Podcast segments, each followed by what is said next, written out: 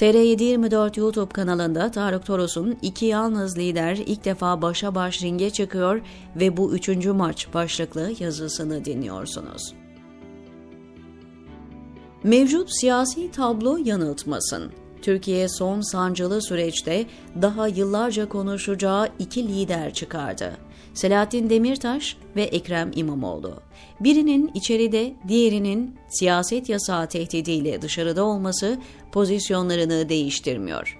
Genel seçimlerden sonra siyasete ara veren Demirtaş tekrar sahalara döndü. Eşinin İstanbul adaylığı konuşuluyor. Dem Parti aday gösterse de CHP ile kimi ilçelerde anlaşıp aday göstermese de Başak Demirtaş faktörü şimdiden seçime damgasını vurdu.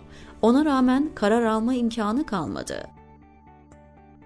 Mevcut başkan en güçlü aday Ekrem İmamoğlu'nun ise avantajı ve dezavantajı var.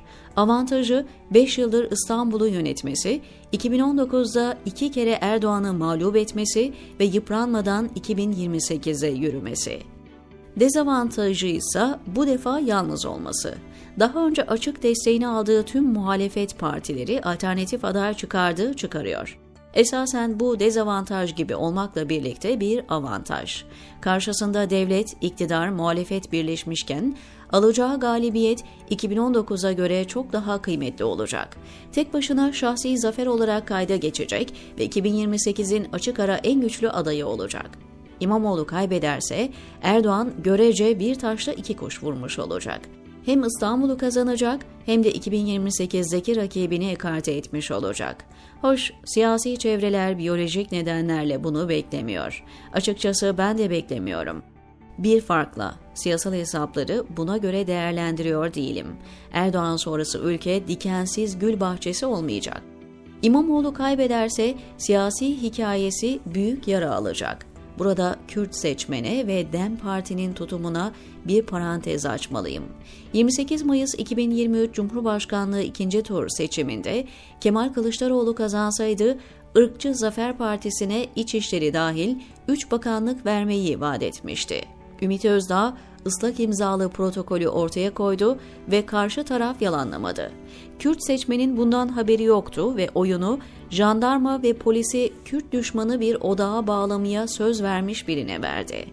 Alevera Dalevera Kürt Mehmet nöbete durumlarına bu defa tamam demedi. Hepsi bu. İstanbul seçimlerinde Ekrem İmamoğlu için en büyük handikap sandık güvenliği olacak. Muhalefet güçleri 2019'daki çifte seçimden %100 alnının akıyla çıktı. Bu defa olur mu? Şüpheli. Ankara'da sandık güvenliği problemliydi. Mansur Yavaş kayıp kaçağa rağmen rakibine fark attığı için kazandı. Kampanya bir yere kadar. Seçmen kime neden oy vereceğini veya vermeyeceğini biliyor. Kazanmak için şu iki şeyi yapmak zorundalar. Küskün seçmeni sandığa çekmeliler, oy pusulalarına ve ıslak imzalı tutanaklara sahip çıkmalılar. İki yalnız lider ilk defa başa baş ringe çıkıyor ve bu üçüncü maç. Diyebilirsiniz ki Erdoğan neden yalnız olsun? MHP ve başka küçük partilerin desteği var. Devlet imkanları İstanbul için seferber edilmiş durumda.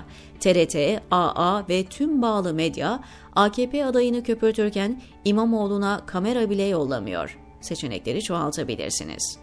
Lakin Erdoğan için İstanbul çantada keklik değil. Bundan emin değil. Olmadığı için de partilerin seçim pusulasındaki yerlerini belirlemek üzere yapılan kura çekiminde sıradaydı. Bu iki olasılığın birlikte gerçekleşme ihtimalini hesaplamak çok basittir. 140'ta birdir. Seçim bıçak sırtıdır ve Erdoğan'ın pusulada ilk sıraya bile ihtiyacı vardır. Birileri gibi AKP çok ballı da diyebilirsiniz. Size kalmış, diyor Tarık Toros, TR724'teki köşesinde.